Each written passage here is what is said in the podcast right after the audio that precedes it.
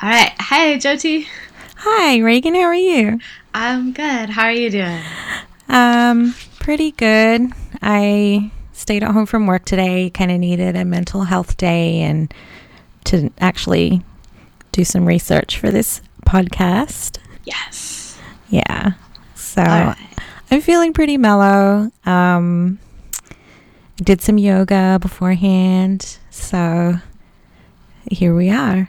Here we are. So this is our first episode of Yay. Soft Jaw, our new podcast about yoga and more. Et al.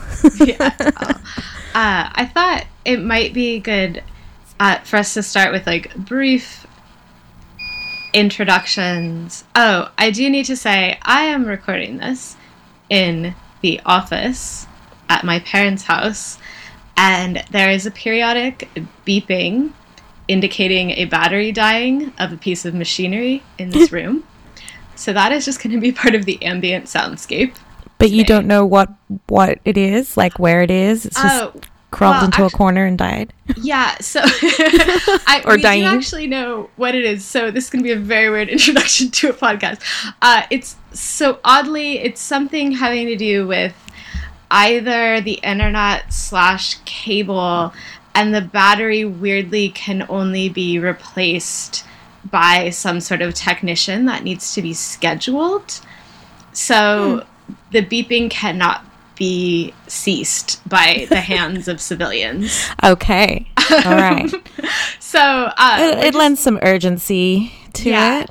Well, I'm just sort of feeling like it's one of those um, aspects of an ambient space where, like, when I used to practice yoga in San Francisco and like a siren would go by, Mhm. and there'd be this moment where you would have to acknowledge that there'd been something in the soundscape that might feel intrusive, and then be able to say, like, and we hope that all is well with what is going on out there Mm. and we will breathe through the way that that is altering our space here. So um, it is less um, of a crisis than a siren.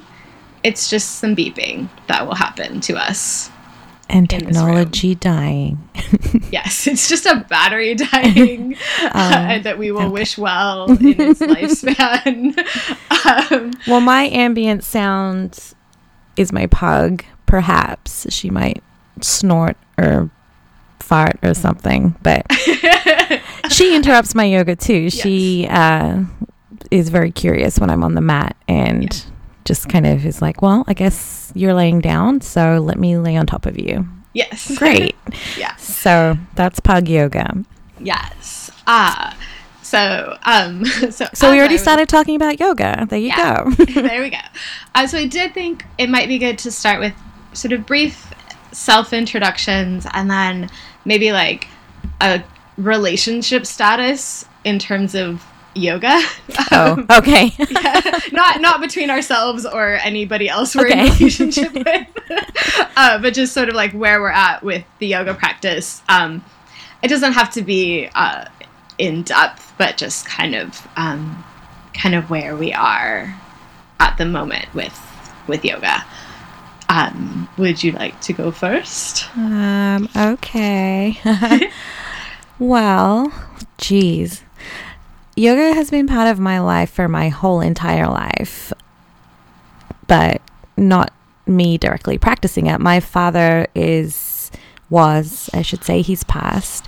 Um, he, he was a yoga teacher and he grew up in India and, um, went to like a yoga monastery as a teenager and learned all the things and this was in like the early 50s late 50s i'm not sure and um, he was sent as one of i can't remember what they were called like messengers or disciples or something of this particular monastery to the western world to spread yoga the teachings of yoga um, and this particular monastery was called the Ananda Marga. And as I learned later from my dad, that I guess they were extremist Hindu monks in his. I don't know how that happens, but apparently they were. Or he just didn't like a lot of the rigidity of their teaching, very sort of religiously rigid. So he had initially been sent to the Philippines and then ended up migrating to Australia and opening his own yoga studio there in the late 60s. Um, and then I was born in late 70s and you know just grew up around his yoga studio. And and I did kind of participate when I was younger and was obviously adorable doing these little yoga poses. I have photos. So cute. I had this yoga outfit, which I should bring back. It's like this blue leotard and this little white tutu. That was my yoga outfit yeah, when I was I mean, like I don't know three. Why that's not on the cover of Yoga Journal. exactly, exactly. So, um, but then you know, as I got older and my mother became a bit more um, well, she became Christian, like extremist Christian. I've got a lot of uh, extremists in my family, I guess. Um, she was basically like of the opinion that yoga is from the devil, and her and my dad became estranged, and any sort of mention or talk of yoga she didn't really want in our house. Um, and then it was also kind of embarrassing. Like, even before that, it was embarrassing that my dad was a yoga teacher.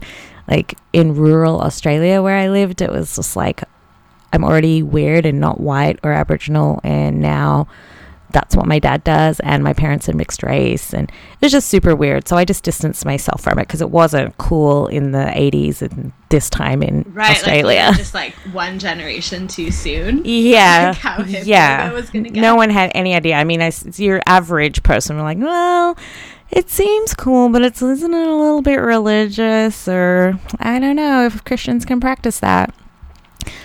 So i just didn't really practice it at all. And then I kind of went back to it in my 20s and went to my dad's studio. He was still teaching and but I, I always felt really weird because he'd always point out that I was his kid, but I was really crappy at yoga because I hadn't had a practice and I was kind of, you know, into a punk rock lifestyle. So I wasn't the healthiest.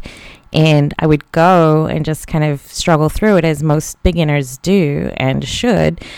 But because I had this spotlight on me as his daughter, I felt super, I don't know, like self conscious. And I just didn't do a regular practice. And then I just started to resent it a little bit. And then fast forward to living in the United States.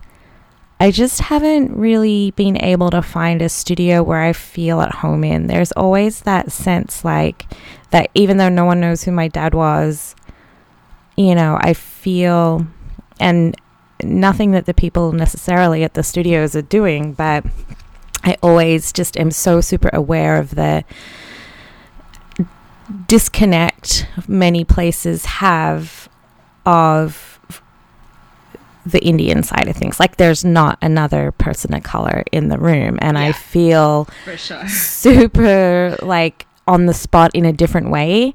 Like, I don't know. It's just that insecurity that I've felt. But then, you know, I've just haven't really been doing any exercise. And my naturopath was like, you need to do yoga. You're getting unhealthy and gaining weight and all this stuff. And I'm like, okay, let me try it again. And so I'm really trying to stick with it now in terms of just doing it all the time and like just trying different places and not letting that intimidation or that self consciousness or that feeling of being the other get in the way of just my practice. Um, so that's kind of where I'm at. And so for the last, you know, since the beginning of the month, I've been trying to do some form of yoga, whether at home or in a studio, like every day. It's sort of more like every other day, but you know, a lot more than what I was doing before, which was nothing. So that's my relationship to yoga in a nutshell. So it's kind of strained, curious, knowledgeable, but not like from practice, just from being around it. So, what about you? awesome. Thank you so much. Uh, so, I have been practicing yoga for about 15 years. Um, I did go to a yoga class or a couple of yoga classes prior to that time frame that I say I started. I do remember the first yoga class I went to uh, in college was this very crowded room, and the teacher had an assistant that was coming around and giving these really gentle adjustments. And after the class, the friend who had brought me to that class said, Oh, didn't you just feel like she was an angel? Hmm. And I had been experiencing her adjustments as critique. And it had not dawned on me that they were like a gift or that they could be perceived as like a form of generosity or anything other than someone telling me that um, I was doing something wrong. Uh, mm. Which, of course, in retrospect, is just informative about my mindset that I had grown up with. Um, so I didn't stay with yoga because I felt uh, judged by very gentle hands on my body. um, and so it was several years later that a group of friends was going to a yoga class and invited me to come. And, uh, you know, I showed up in plaid pajama pants and nice. some sort of big, weird t shirt. Like, I just didn't even understand what what you wore to yoga. You wear that. Of course yeah. you wear that. so it was not a leotard and a tutu. well, you wear that too. You can wear whatever you want. Yeah. um, and this beautiful this i mean i say beautiful she's actually is quite stunning but i actually mean like as a total human this yoga teacher jennifer rodrigue um, was teaching this class and i felt like the clumsiest baby goat in that class. Like I did not understand where my body was half the time. I was so confused. Uh, but when we got to Shavasana, I experienced a state of calm that I don't think I had ever experienced in my life. Like it's a state I don't think I've ever remembered having. And uh, I just wanted that feeling more and more. And I, um, at the time, I lived about a 45 minute bike ride from that studio, and it was it was in San Francisco, and it was quite hilly. And I would be at home, not wanting to go to yoga, and I would just be like, "Oh, just don't fucking want to go." And I was like, "But I want that after yoga feeling," and that alone was enough to motivate me to get on my bike like zoom down and up and around all these hills to get to that studio for feeling like a clumsy baby goat for an hour and 25 minutes for five minutes of that feeling and that is mm. just what got me there for years was just to have those few minutes of actually feeling uh, like serenity and at ease um, and so over time, you know, the rest of the practice felt less clumsy and started to um, be more than just ungangly bodiness. um, and I eventually chose to do a yoga, the yoga teacher training at that studio. And it was there that I found my, who I call my teacher, um, Tony Briggs. And I'm sure I will speak lots about him on this podcast. So the simplest thing I will say about him in this moment is I was laying down uh, or I might have been I might have been sitting. I was sitting, but my back was turned to the door that he walked in through, and I was just shooting the shit with my friends. And he walked in the room, and I knew he was my teacher mm. before he said a word. So there was something about him that I knew immediately was what I needed. And I've studied with him consistently since then. And um, I did the yoga teacher training. I've done other teacher trainings and intensives since then, and I've taught in studios, I've taught kids, I've taught in hospitals. Um, and through that time, I've, I've had a ambivalent relationship to Western yoga culture. Mm-hmm. Um, so I love the practice so much, and I really struggle with what springs up around the practice here in the United States. Um, which I'll just there's that beeping. so I'll just put a pin in that now and just say there's a deep ambivalence that I have between my love of the practice and the way that the practice is pra- is manifested mm-hmm. in this place that is my home, the United States or the West. Um, so uh, I've practiced really consistently um, for many, many years. And then last year, I was in two car accidents, one quite significant, and then the other um, less so, but still impactful. And in the process of healing from these accidents, I have not been practicing yoga. Um, I have been meditating fairly regularly and consistently, um, but even as my body was capable of a physical practice, I found myself avoiding getting onto the mat and doing yoga. And what I realized over time was that um, you know, the practice of yoga is really a practice of meeting uh, the reality of one's experience and whether it was protection or denial or some combination thereof um, i just really wasn't ready to know how i was really feeling and mm. i was really uh, blocked from that for quite some time and so it's only in the past few weeks that I've begun practicing physical yoga again. And uh, that has come with a lot of crying. Um, mm. So I have taken classes at studios and been weeping whilst practicing yoga. Mm. Uh, and um, it's coming with this release of emotion and also with a remembering of what I love about the practice and what the practice means to me. So that's where I'm at with yoga right now.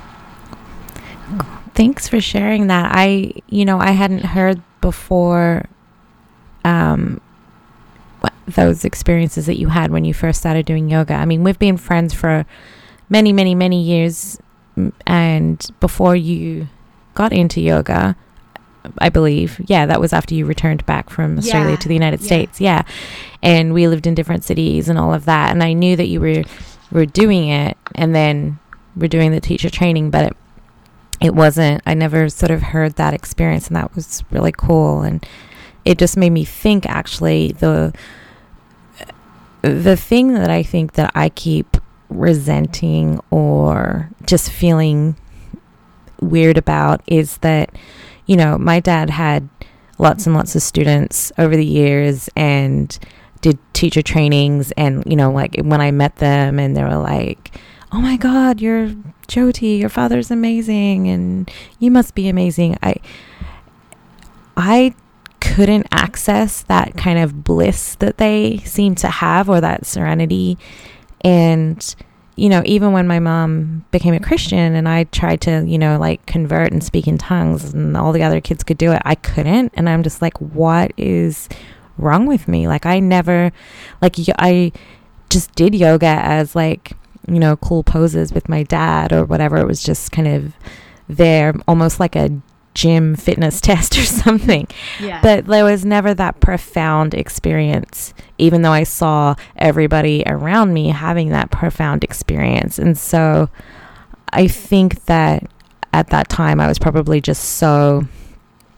I don't know. I mean, and maybe that's what I need to figure out. But I, I know that I was a very angry child and teenager and in my 20s and, you know, pretty much my whole life. And, but just in the past few years, after some pretty profound, awful, good, and run the gamut experiences, um, I definitely feel like I'm at a place where I'm not coming from anger anymore and I'm willing to like not just you know I'm I'm ready to to feel that spiritual pro- profundancy that everybody else seems to be able to access but maybe just because I didn't really choose to go into yoga it just was around like I wasn't open to it in that way um right. so yeah that thank you and that really totally made me me realize that that is that that that kind of angry feeling that I get still in a yoga class when everybody else is so great and I feel like s- still that I love that that clumsy goat feeling like kind of like that and just like wanting something divine to happen. Yeah, I mean, I think it's something where I like when when I went to Jennifer's classes, I I had no expectation of reaching serenity, or I had no, do you know, like, so in Mhm. some way that like I was like free to experience it because I wasn't aspiring towards it, you know. Um, whereas I think like what might be comparable is like I grew up in a household where being an athlete was very strongly I'm gonna say like enforced. In fact, like it wasn't even like encouraged; it was like enforced. And so I struggled so much with like wanting to be so good at, at it because Mhm. I felt like it was like essential to be good at it Mhm. and in some ways that clenched feeling prevented me from being maybe as good as I could have been, right? Because I wasn't free to uh like learn as well because Mhm. I was like so tense and also the stakes just felt so high like I realize sports aren't the same as like spiritual like bliss or something, but I don't know. In my household, they might be like sports might actually be the religion, you know. And so, in some ways, like you know, this there's this situation in my life where I'm here at my parents' house quite a bit, and I'm watching all this baseball with my dad, and there there was a long time where I couldn't have enjoyed that, or there was a tension around what those things meant. And some of that had to do with pressures that were put on athleticism that made them not as accessible or ease at ease Mm. you know and i think um, with with a yoga practice that then becomes not just about what happens on your yoga mat right but about Mhm. how one feels in their life is like about like a receptivity that isn't trying to um like like grab so hard Mm. at things you know i mean that's like a super simplification but i think there's a way that um coming to the pra- like coming to the practice softer allows the practice to give you something that it otherwise can't Yeah. um So it sounds like even though we are coming from it in from two totally different ways in this I think, you know, this is why we kind of wanted to start the podcast because we're kind of re entering it in a new perspective. Like mine is maybe a little bit more calmer than I had been in my past. And then yours is coming back after an injury and seeing almost like starting as a, we're both sort of starting as beginners again, but with previous practice. And, and in different ways, like you were saying about your kind of the the pin you dropped about like Western yoga and and maybe the culture of yoga. I mean, I think we wanted to start this podcast because even when you know I just typed in yoga podcast, it was all very um, similar. it was all um, very much focused on either like losing weight or getting fit or part of a diet plan or and the images were of like these fit, beautiful white people on a mountaintop or by a stream, and just this kind of that sort of idea of like that bliss or just like we are just so like transcendent and and both of us realize that it's not always like that it's kind of shitty and makes you feel shitty, makes you feel shitty things. Yeah. And Yeah. it's really easy to just go like fuck it, I'm not going to do it anymore or, you know, I can't or, you know, I'm not going to but but there's like that that individuality and that necessariness to where you are in your life right now that can't be summed up in a you know a pretty lotus flower and you know the this kind of commodified version that you see of yoga everywhere that you're supposed to fit into and supposed to practice a certain way and supposed to suddenly feel you know spiritually enlightened or you know be super ripped and um be a vegetarian i don't know like all these Yeah. things that is sort of prescribed but and you know have deep history and d- deep roots but uh, i don't i'm not like haven't been brought up like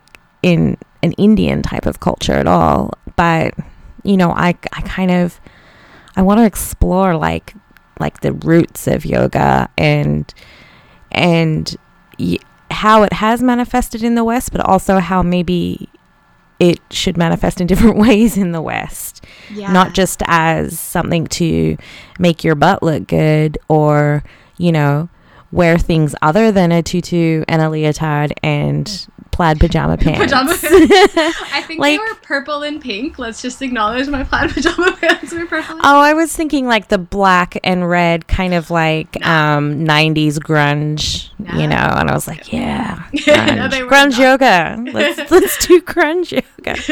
Now that the 90s are coming back. yeah yeah i think that um like this is what like i felt so fortunate to have found tony briggs who has become my teacher um, because he approaches yoga um, at such a different angle than this uh, what has become this mainstreamed uh, Western like happiness yoga or bliss yoga, um, and um, I remember having a conversation with him where he was saying, you know, really the foundation of yoga is that it's like really hard to be in a body.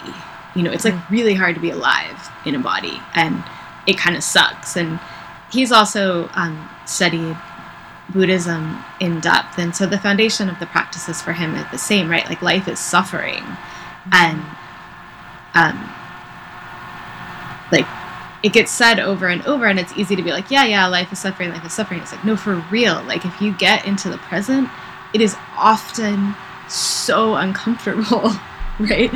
And um, there's a lot of pain in embodiment, and these practices have been developed to bring some ease to that in some way and to bring some attention to that. Um, but it is like it's not um, it's not all vistas. Like it's not all like dancer pose on a vista right? Like it might like it sometimes is right? Like i you know I, I don't think I have ever done dancer pose on a vista, but for someone's life, that is sometimes what life is. But oh, like, oh yeah, my dad used to bring his students down to like the waterfront in Sydney, and they would do tai chi or different yoga poses, and it, and it, you know, totally, that would be such a beautiful experience to do. Well, let's do yoga on a vista one. Day. Yeah, we will. One day we'll take this podcast out to right a vista. At, right at sunset. Yeah. So the light sort of shines in like the bent leg.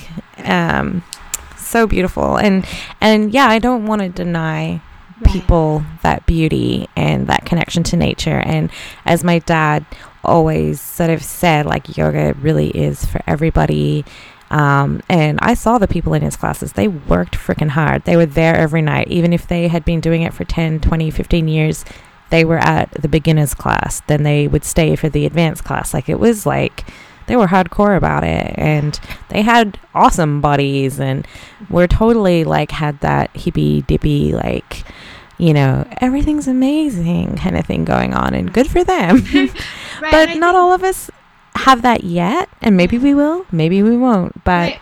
or I guess I mean, sorry, I didn't mean to interrupt, but I guess like what I want to say is like it might like in some ways like, and I like I mean this sort of gently, but like it's pretty easy to feel good when you're doing dancer pose on a vista at sunset. Mm-hmm. Like like you've set up the conditions such that like a lot of things are in place to feel good, and that's. Mm-hmm rad. Like, you know, and if you have access to that, that is amazing. And sometimes you are under different conditions, right? Yeah. And the practice is available then as well, you know? Yeah. And so I think that's maybe the part of yoga that I think gets less attention because it's less glamorous when you're weeping on the mat in pigeon pose because you're traumatized. Right. and, you know, like, that's not a pretty picture for the cover of Yoga Journal. you know? Um, and me, I wouldn't want that picture necessarily. Ugly crying on a yoga mat, like sweating. Um, I mean, maybe that's the revolution that I'm calling for is that there should be a picture of me weeping on my mat because I'm releasing trauma in pigeon pose. Yeah. Um, but I think, like, that part where the present is difficult, but the present is important and useful is mm-hmm. this part of yoga or where that is less glamorous, but I think is maybe as important as mm-hmm. the Vista dancer pose yoga. Yes. And that's what I really want to like that's what I want to get into. like that's what I want to talk about. Yeah. I just really like the abject, I think, of everything. and another thing I thought of when you were saying stuff like access and like it's not your reality all the time, like again, like I I have a great job and I have a house and you know, I can feed myself every day, but I still feel like a little urchin, street urchin, anytime I walk into these yoga studios, um, or not all of them, but a lot of them. And I mean, speaking of access, like classes are like 15 bucks a pop and you know there's these membership things. Like i just i and then if you do read about like underserved communities doing yoga it's always like that it's always like that picture of the like white woman going to africa and holding all the like little black children. It's kind of like oh we brought yoga to this school in you know this bad area of this neighborhood and they get these kids get to do it but it's always sort of the praise is lumped on like the studio or the teacher but you never hear the stories of you know those kids and and what it meant in their life and if it in any way helped with you know everyday struggles or if they continued to be able to have access like there's not a lot of stories, and I'm not even saying that my story is that. It, it's completely not like some kind of like, you know, overcoming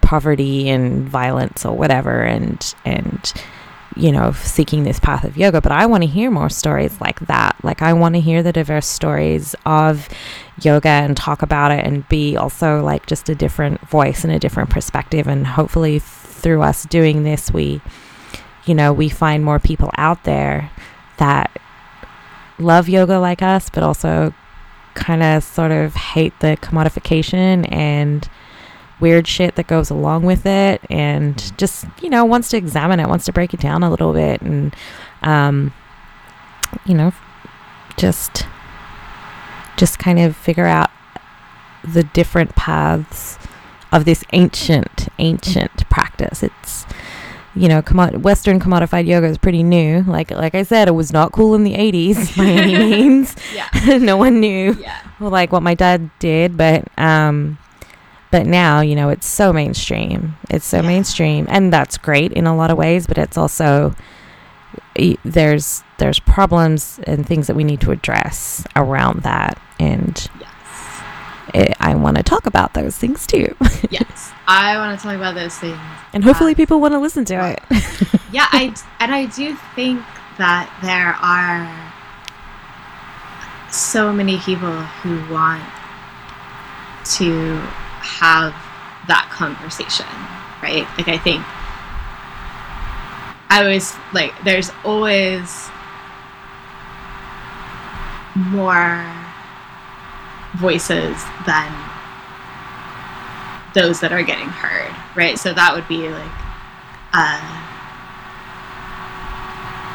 I'm losing language. Uh, that'd be like uh, I was gonna say like a mission, but that is an annoying Mm. word.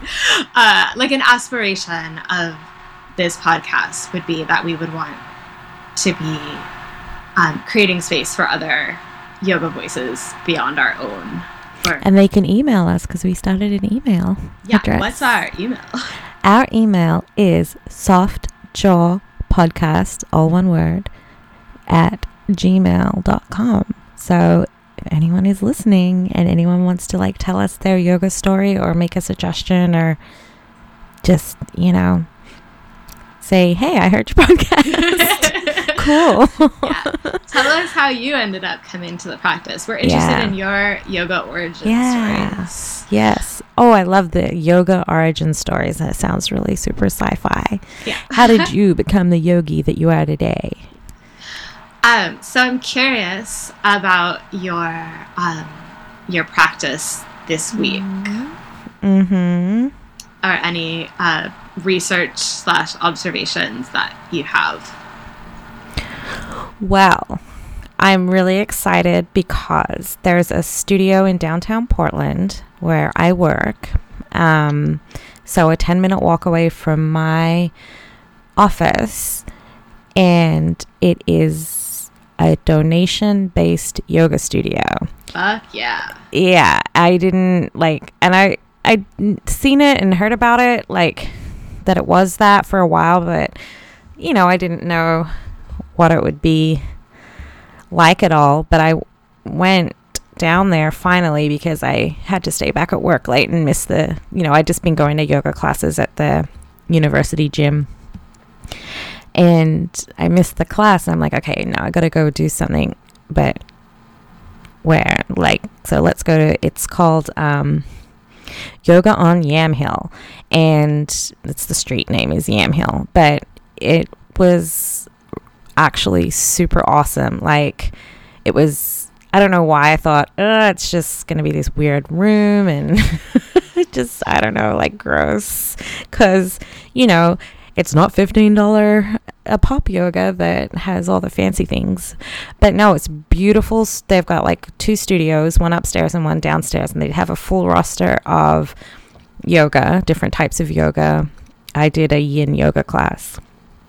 And um so i was really happy to find that because i don't have a lot of money to invest in yoga. And then so, sometimes that's a barrier for me like starting you know maybe once i can feel pretty confident in the yoga practice and find a studio or whatever that really works for me, you know. Or, you know, I'm not going to just like go for free because I'm cheap, but I just I don't the the money aspect intimidates me. And um so yeah, it was just so welcoming and the teacher was really cool like older guy and I read his bio on the website and it was talking about how, you know, yoga saved him from addiction and um yeah, I was I kind of had this sort of little happy moment cuz the train like the Max in Portland goes straight like outside the window. You're talking about ambient sounds. Mm-hmm. And my dad's yoga studio in Sydney the monorail in Sydney would go past the windows all the time. I, and I just have these great memories of my brother and I like pressing our faces against the window and watching the monorail in between yoga classes.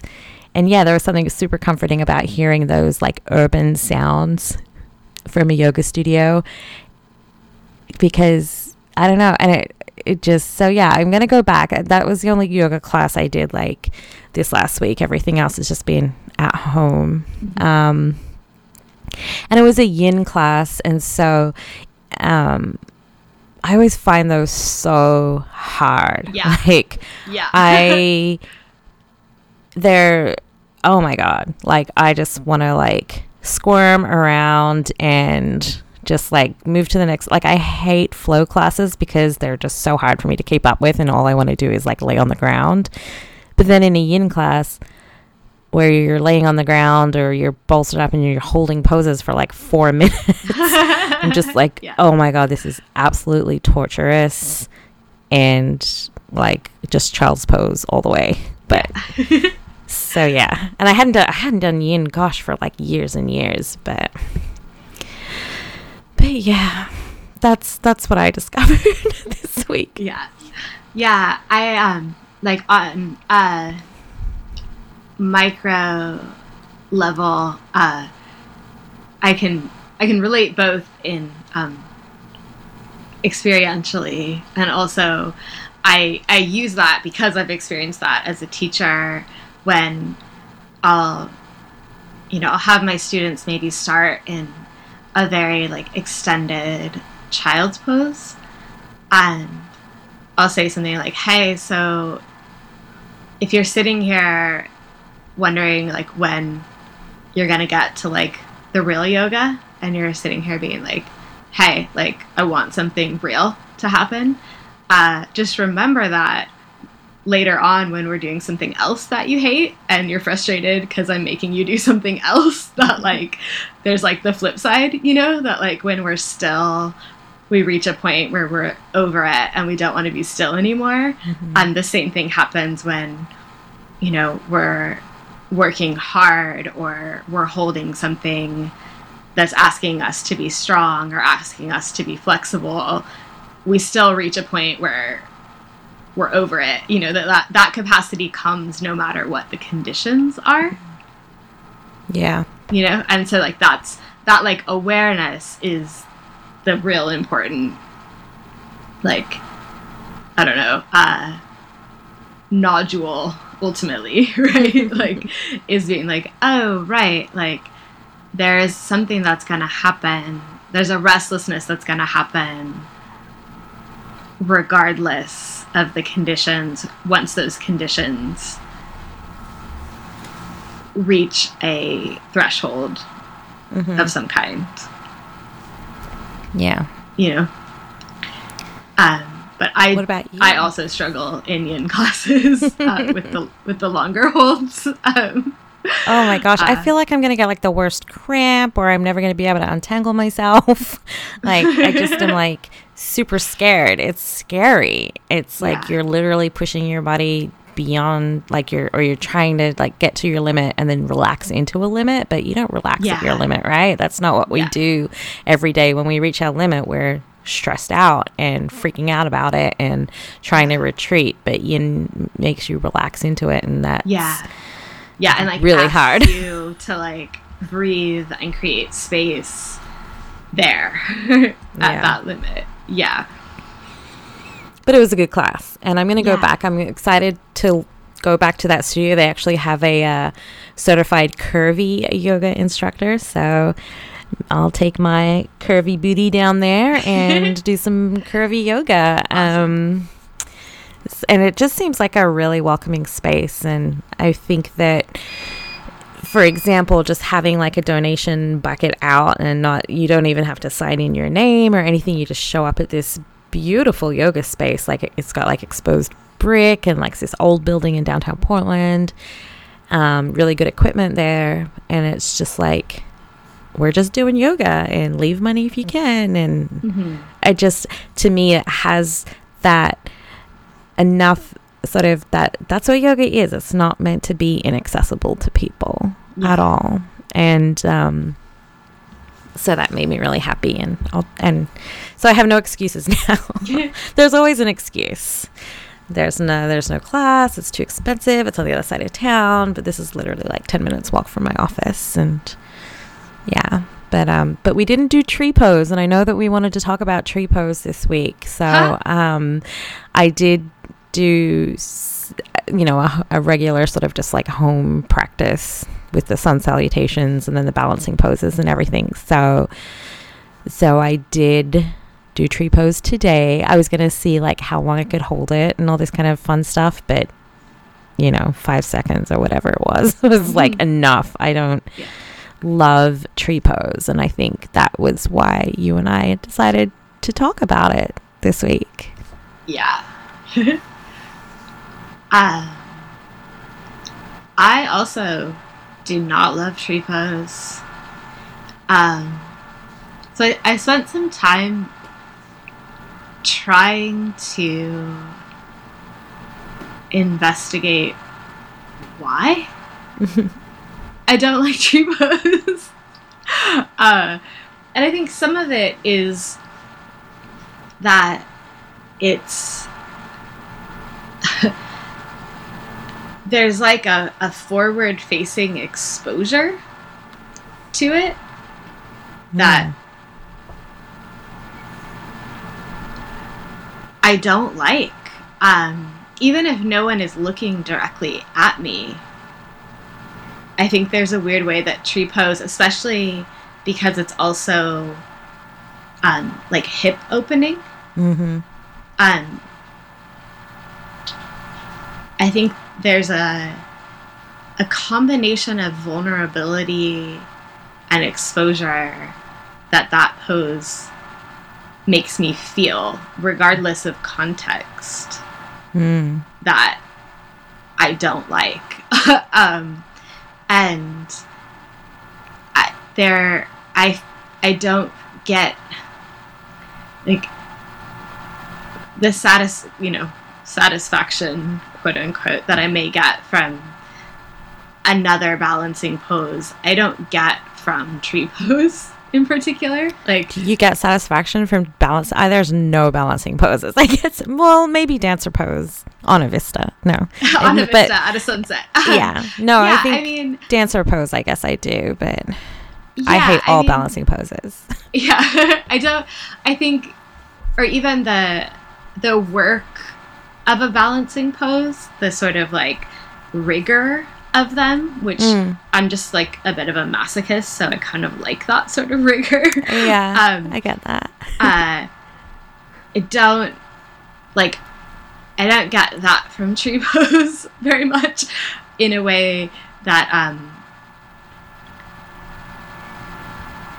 Yeah, so there's this there's this exposure feeling that I get from it and there's a lack of sort of satisfaction that I yeah. get from it.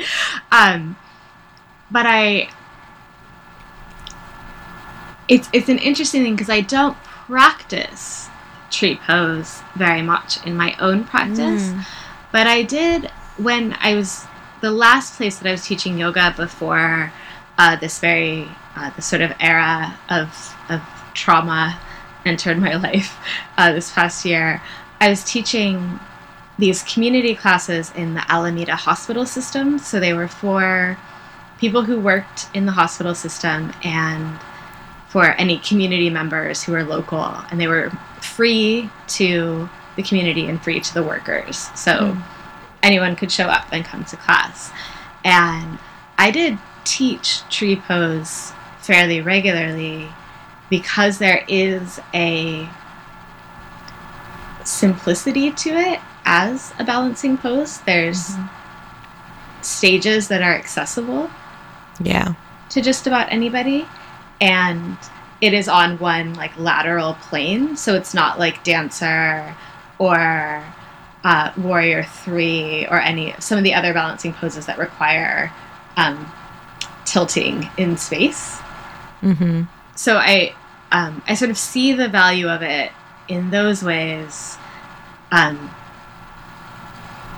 but i'm just kind of an asshole because i don't want to do it Um, it's such an iconic pose too. Like if if the pictures of people on vistas doing dancer pose aren't there, it's someone doing tree pose so serenely, um, you know, on a mountaintop, and it, it, I don't know, it is just almost like the iconic yoga pose, like the easy, like oh that person's doing yoga pose, not just flailing around or whatever they're they're doing yoga. I mean, I guess warrior um one is like that now too but um but when i was little i remember like talking to my dad about tree pose i i was trying to remember the story but it was like how people in india this is from him how people in india just kind of like hang out in tree pose. Like Hmm. it's just like a way to stand. And i was like what? It's so hard. And i find it so hard because like i guess and i was reading about this today like it's supposed to really help with flat feet. And i have super flat feet. And i mean even in like any standing poses my feet feel like they're being stabbed. Mm. um especially in tree pose like because it's just you know you're on one leg and like you said there's there's not like any other counterbalance to kind of keep you up um and uh, yeah like it it's always just sort of the the the one that I've tried to practice when I was little Mm. um, but what annoys me about it now is that I can't get my foot up past. You know, my foot actually wants to rest on my knee, but I know it's not good for your knee joint, so I put it on my calf. yeah Um, but it annoys me so much. I get so pissed off that I cannot put my foot on my inner thigh. I'm just like, why can't I do that? Like, I've never been able to do that. And it's just like so inaccessible. And even when I'm like super like into practicing and I'm flexible and whatever, and if I can do other hip openers, and so I was like looking at these like practice things to to sort of because you know the point of part of the point of tree pose is to not like tilt your pelvis or tilt like following your like upper leg that you, following the knee you know you want your both hips to face forward. And so you know if you can't even put your knee out to the side like maybe you need to adjust to not like turning to it. And it was like oh lay on the ground and kind of do it so you're not trying to balance. But even then when i put my foot up to my inner thigh like it will not flatten out. It will not go down. Excuse me. And so yeah i don't know. I don't know if i'll ever be able to do it but i really want to be able to do it one day and be like all right i'm done i do it this is like I have achieved yoga. I, this is yoga. I've reached nirvana. Give me an orange robe and a pat on the back. Like that's it. But um, yeah, I don't know. I don't know if it's got to do with my flat feet or my like lower back. Um, it's kind of weird. There's a few things that I can't do, like you know, like put my butt on the floor in um, like when I'm in child's pose or anything. So it might just be a tightness that I have to work through, or it might just be a skeletal thing. But I swear to God, every other fucking person in class can put their leg up, like their foot on their like inner thigh. Even like the people that obviously it's their first yoga class and they can't do anything else, and they're doing tree so perfectly. And I'm just like, mm. Yeah. so what's your advice as a teacher? Like, what do you think is going on with me? I know I, wa- I want to see your body in person. So we'll we'll have a um, a follow up episode when we're in person because I have some thoughts about. Um, in particular, there are a couple of really like deep, um, sort of long, weird muscles that connect the low back to um, like the top of your femur um, Mhm. that kind of like thread through your hip. And I feel like those are probably involved here a little bit. Mm. Uh, so that's like the iliopsoas and and such. Um, so that's one of the kind of technical pieces that I think might be going on. But I'd have to look at your body to really Yeah. know. Um, and it's it, it's interesting because I feel like uh, like like the thing I want to like like give you like the thing I want to like wash over you like so much is just that like and I mean this is you know it's like the blessing of the teachers that I've been given like because obviously as the person who went to her first yoga class and took gentle touch as critique of like her soul um, so You like are not yoga enough. a long arc that I have like been on for 20 years or so is just, you know, that like I don't know, like you you were actually won't reach enlightenment if you can put your foot in your thigh. oh come on! Yes, I will. I swear. I'll just be like, drop the mic, walk out. Yeah, it's true. Done. I mean, perhaps it actually, you know, there are stories of sudden enlightenments like that, so that might be your path for you. Um, but I think, I mean, one thing that I have been really reflecting on, just as someone who has just gone through like some pretty uh, drastic, like physical trauma, you know, Mhm. is like thinking of my relationship to my body as this like long haul, right? Like I'm like, oh, hey, hey, body, you and me, like we are in it together for as long as like, forever, basically, Yeah. for as long Yeah. as consciousness is here, and you know, like there is. Like there's pleasure and delight in being able to do stuff with your body. Like I don't deny that at all. Like it's fun to be able to do stuff with your body and it's fun to be able to work towards things you know like i think there's value in in that aspiration i don't think it's for nothing Mhm. um but when i think when i've been really trying to like think about the long game with my body you know i've been like okay like do i care if i can touch my toes in 20 years? Like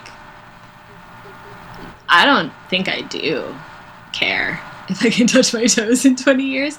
But like do i hope that i have like a healthy embodiment in 20 years? Like do i hope that i still have a yoga practice of whatever that means like Mm. if that means like all i've got is tree pose and i have to look back at episode one of this podcast where i said like fuck tree pose and like it's just me with like my heel against my ankle trying to balance because that's all i can do is like basically ta- a modified tadasana Mhm.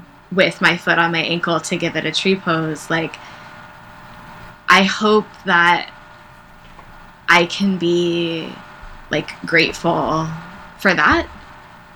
You know and i just i just heard myself and just rolled my eyes so hard. You know because it is i mean it's it's a little bit of a uh it sounds a bit trite you know but i think there's something to be said for like recognizing that the achievement isn't what like getting your foot against your thigh in Mhm. tree pose you know like the the um like the practice is showing up i guess Yeah, yeah. i know i know i know i know I Uh, still just want to, because I do like tree pose. Like when I just forget about it and like put my foot on my calf, like all I can do, and I can balance in it, and I'm feeling like a good balance day. Like I do like the feeling of it. Just it's kind of peaceful. But Yeah. then you know I don't know. I just want to be like the pictures. yeah. um, I did. Okay, no, I just already got to uh, to woo. I don't think I can tell my true story. Oh no. no, please. That's why you're the teacher and I'm I'm I want you to to teach me like these these things that like will break through like my understanding of you know having to be like everybody else having to do it like like this like tell me your woo woo story about tree pose no, it's not really about tree pose. It's just Oh. about a tree. oh even better But when we started talking about tree pose that last week, this is what came to mind.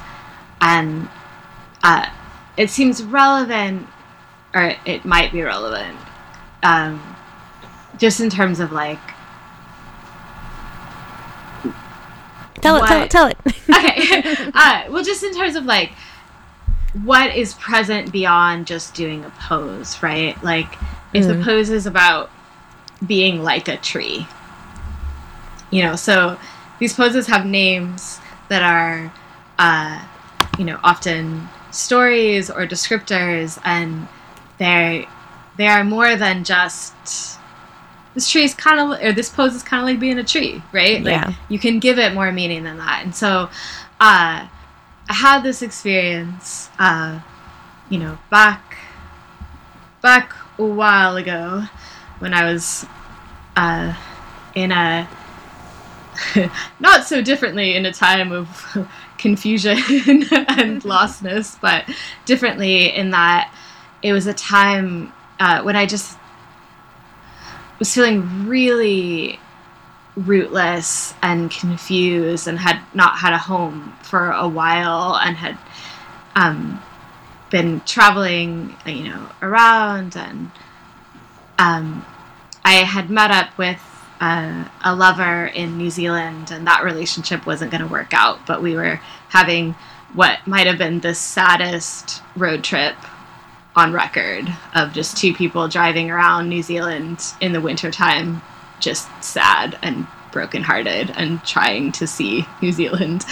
And uh, we went to a place in New Zealand where they have um, some old growth kauri trees, and there's two that are uh, quite sacred, and they're known as the grandmother and grandfather trees of that forest. And uh, the tree that's the grandmother in that forest, uh, we went to this. There's a platform that you can stand on, and it's as close as you can get to that tree. And and I stood there and I was looking at the tree, and I I sort of went into like the closest thing I can say is that I went into a bit of a trance with the tree and I felt as though I was in some kind of communion with the tree. And I felt as though and I felt very much like I was asking and saying like what is it like to be so steady and to have been in one place for so long. So I had felt so wayward and uh, lacking in roots, and um, and I felt that that tree sort of gave to me this quality of like strength and pride of what it meant to like love a place that long and to watch a family and community grow up around it and to watch time happen to a place and to just stand with so much like generosity and pride in place. Hmm. and um you know the tr- my experience was that the tree also this is so goofy. Uh, my experience was that the tree also asked me what it was like to um, to be able to travel and to be able to see other places. And so i made the offering that i could make back to the tree of the experiences that I had, being able to go places and, and to see other things beyond one single Mm. place. Uh, and so then I was uh, gently released from that trance and was back in, I don't know, real time. Uh, and so, so hello, podcast listeners. super cool. No, that's super cool. Um, but when when we mentioned tree pose, and uh, as much as I sort of struggle with enjoying that pose, I I maybe want to reflect on or acknowledge that some of that does come with my own struggle with that type of steadiness in Mm. place hmm and with um, that degree of maybe struggle with like self pride, um, not not pride like vanity or pride like ego, but just um, like a containment and like like radiant pride. Yeah. Um, so, uh, I guess I'm I have a I have a curiosity about exploring tree pose with that in mind. That is such a cool story, and I really want to go see that tree. Like, I, no joke, when I was a kid, I was a pretty lonely kid, and we had this like, um, backyard that kind of went up a slope a little bit, and there was this kind of clearing area where our trampoline was, and there was like so, like a circle of trees around it, and um. I used to spend a lot of time just like jumping on that trampoline and whatever, and doing little flips or singing a song. And the audience, my audience was the trees. And like I would always feel like when the wind blew through their leaves and they would rustle, like it was like a round of applause. And it was just such a nice feel. Like it, it felt like they had like a presence and a spirit and you know, even talking about it now, it's like, yeah, it's kind of sad because I was, Hmm. you know, a lonely kid, but I didn't feel lonely at that time. Like, I wasn't like, oh, my only friends are trees. it was like, Yeah. oh, this is so rad. Like, these f- trees are my friends and they're like super into like the fact that I just did that flip. And and again there was that sort of like mutual curiosity like oh look at that little girl child hmm. flipping and stuff that we can't do. But we're here as like these solid protectors and witness and and I don't know I've always just loved trees and my favorite ever character in the whole world is Groot from Guardians of the Galaxy not just baby Groot. Everybody loves baby Yeah. Groot, but like like adult Groot, like that tree, and then um the Ents in Lord of the Rings. Like I'm just so like these tree spirits are super real, and everyone should like I don't know, like they are that lesson in like groundedness and they kind of hold the strength in a place for you yeah. without you having to do it because we're just not like that as as human beings. Yeah. Um, but we can we can get that um, experience through that sort of communion with with a tree and with trees and I yeah that's not weird at all. And that's the one awesome thing about like I'm growing up with my d- like dad is my dad. I'm not a religious person. Like I usually scorn religion and all that kind of stuff. But oh any of that spirituality like nature stuff mm. I totally buy into. And not in a weird I mean it's weird because like again I'm cynical of it like kind of like you are but I also know what I felt and know what I feel and know what I see. Right. and it's like Yeah. Yeah, like believing ghosts in ghosts or something is kind of weird but hell if I don't like just know that it's real and no one's going to tell me that it's not Yeah. and same with like tree spirits and Yeah. and all of that um Yeah. so cool. That's a really cool story. And maybe you can think of that grandmother tree next time you do tree pose and just see if you can embody her. Oh God, like how old was she? Like thousands like of years? thousands. Like oh I think it's three. I mean, she's close to as old as the redwoods. Like I think there's a a similar length of time. Wow. You know, yeah. Um, yeah, and I think in particular because this time in my life is so similarly desirous of home Mhm. and so precarious of home that there's a way that maybe um, uh, embracing tree pose Yeah. is perhaps uh, not without its benefits. yeah. And I did also um, at the yoga studio that I practiced at this week. There was um, LA Yoga magazine, which I flipped through uh, a bit uh, half-heartedly. Um, but the final image was of this teacher, uh, Thea Pruchel, in tree pose, coincidentally. Mm. Uh, and she is a um, curvy yoga teacher who is also um, a trauma informed yoga nidra teacher.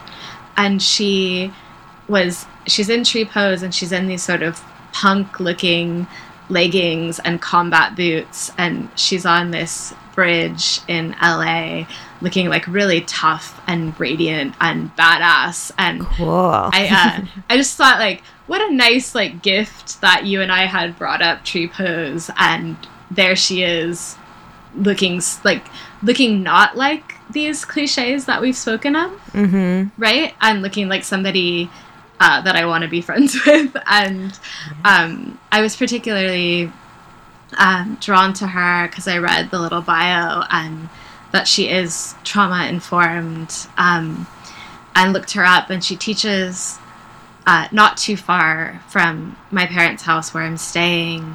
So I'm hoping this week to um, seek her out and go to one of her classes. Um, Whoa, cool. so I, it was a nice like, uh, like braid of of tree pose and trauma and locality that and combat boots. I mean, come on. combat boots, um, and the fact that she's also um, uh, atypically bodied um, Mhm. for you know yoga culture in these Right. times, right? And that that's a big. I looked at her website kind of briefly today, and that's a big part of her ethic and a big part of what she's about. And so, uh, I'm hoping to uh, go have some time with her this week. Um, and I, but I, I wanted to mention that she was an image of tree pose that defied some of these more common um, images in that pose. That's awesome. Yeah, when I googled tree pose to like do like reading and research on it, like on the image section, it was all the same person. So let's keep getting more pictures of everybody, every type of body who is able to practice tree pose in whatever way they practice tree pose. Um, yeah, that's cool. I yeah. want to that. Also, anyone who wants to email us their pictures of Yes. Tree pose, softjobpodcast at gmail.com. Yes. Uh, find some way to uncliche tree pose. Yes, definitely. Oh, maybe we have to like start like a Facebook group or something or Yeah. something like that so we can see visuals of things and talk more there. Yeah. I don't know. Yeah. But um cool. Well, I, I think that that was a pretty cool first episode of a soft jaw. Yeah. Do we want to uh, declare our next pose of the week? Hmm. Sure. I don't know which one now. Hmm. Tree pose just feels so iconic, and that's it. That's done. Again, drop the mic. tree pose. done. Tree pose for life. Tree pose. tree pose is done. Gonna get it tattooed across my knuckles. Wait, T R E E P O. Yep, tree pose. yep. Only when I can put my freaking foot on my inner thigh, and I will get it. I will get it. I'm declaring it now. I'm gonna get it tattooed across my knuckles when I. Can I would love that so Yes. much. I want to be there with you when that happens. Well, I'm already gonna get a Groot tattoo. I don't know if I told you that, but I want to get like a Groot tattoo from like the first Guardians of the Galaxy movie when he like sacrifices himself for everybody else, which is how he turned into Baby Groot um, for the second one. And yeah, I like I like him a lot. yeah. so that's step one, okay. and then Yeah. tree pose. I'll cross my Um, knuckles. okay. Well, I don't know. Do you have a pose? Um. Okay, hold on. Let me let me ruminate for a second. Um. Well, we could just. I mean, I could just keep going towards my like masochism and be like, yeah, that pose I keep crying in. Do we want to do pigeon pose? Oh yeah, sure. I freaking hate that pose too. Everyone can do it better than me, of course. No, Uh, yeah, let's have let's to. do that. I just, I was like, I'm just so. uh No, I think we should do the ones that challenge us in certain ways, like because it. I mean, now that we talked about tree pose, and I'm just so like thankful for it and for what it is designed to do, which is balance you and ground you and get those lessons from those tree folk out there. Right. And Right.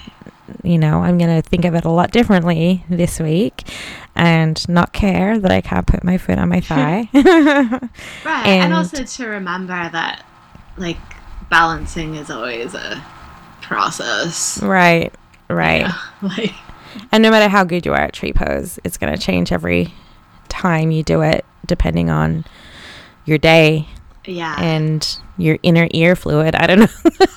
yeah. but- Or there was something this week in my practice that I, whatever, I can't even remember what it was, but it's something I can, I would say I can usually do eff- effortlessly, let's say, quote unquote, or like I can do without thinking. Mhm. And whatever was up with me this week, couldn't do it without uh, having to make it very deliberate. And what, what what pose was it? I'm trying to remember.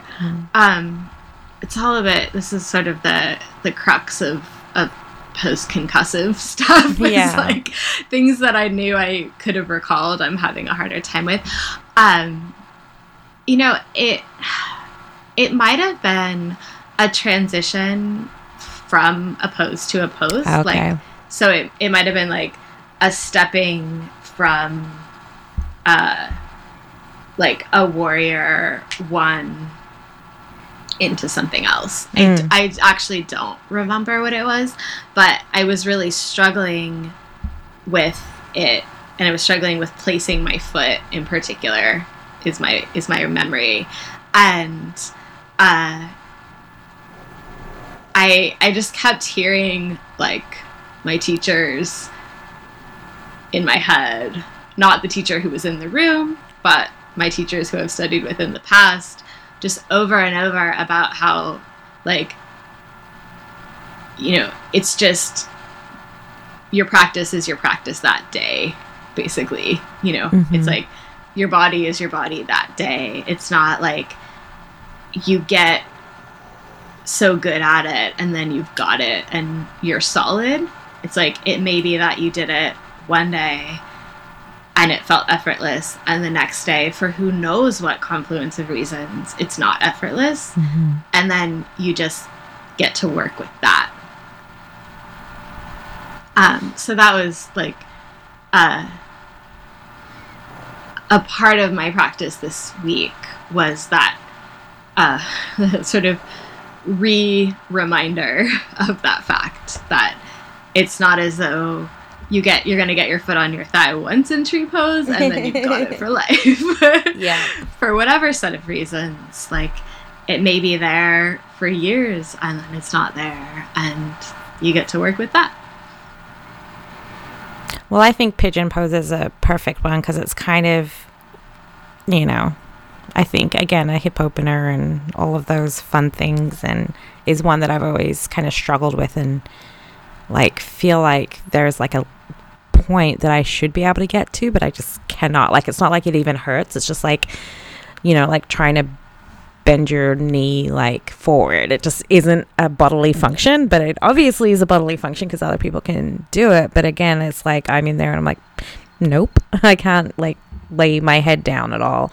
Um, Yeah. So yeah, I would love to talk about pigeon pose and All right. most every even yin classes. Even yin, I think we held it for like three minutes aside. It was so. But yeah, I think I'll I'll concentrate more on that in to class. in you. yes. So it happens every time for you, or recently? Uh, that- just that it just, just right now, just just lately, there's just a lot of crying in pigeon pose. Uh, Ooh. it is, um, I do believe, related to um, something deep in the hips. Um, I do want to do some research about that. I think there's some belief systems about um, emotions held deep in the hips. Uh, there is also um, the this dude whose classes I've ended up in several times. Uh, he happens to play music, and he's always playing these kind of heartbreaking Oh, love songs during that cool down time when we're in Pigeon. And I am somehow very susceptible right now to weeping to these love songs, which is very embarrassing about my life right now. but uh, so it's some combination of uh, heartbreak, love songs, uh, trauma, and hip openers Hmm. is, I think, what is happening to me. But uh, we'll talk more about that next week. yes, I'm excited. All right. Uh, all right. I love you. Take I love care. you too. All right. Talk to you next week. Bye. Bye.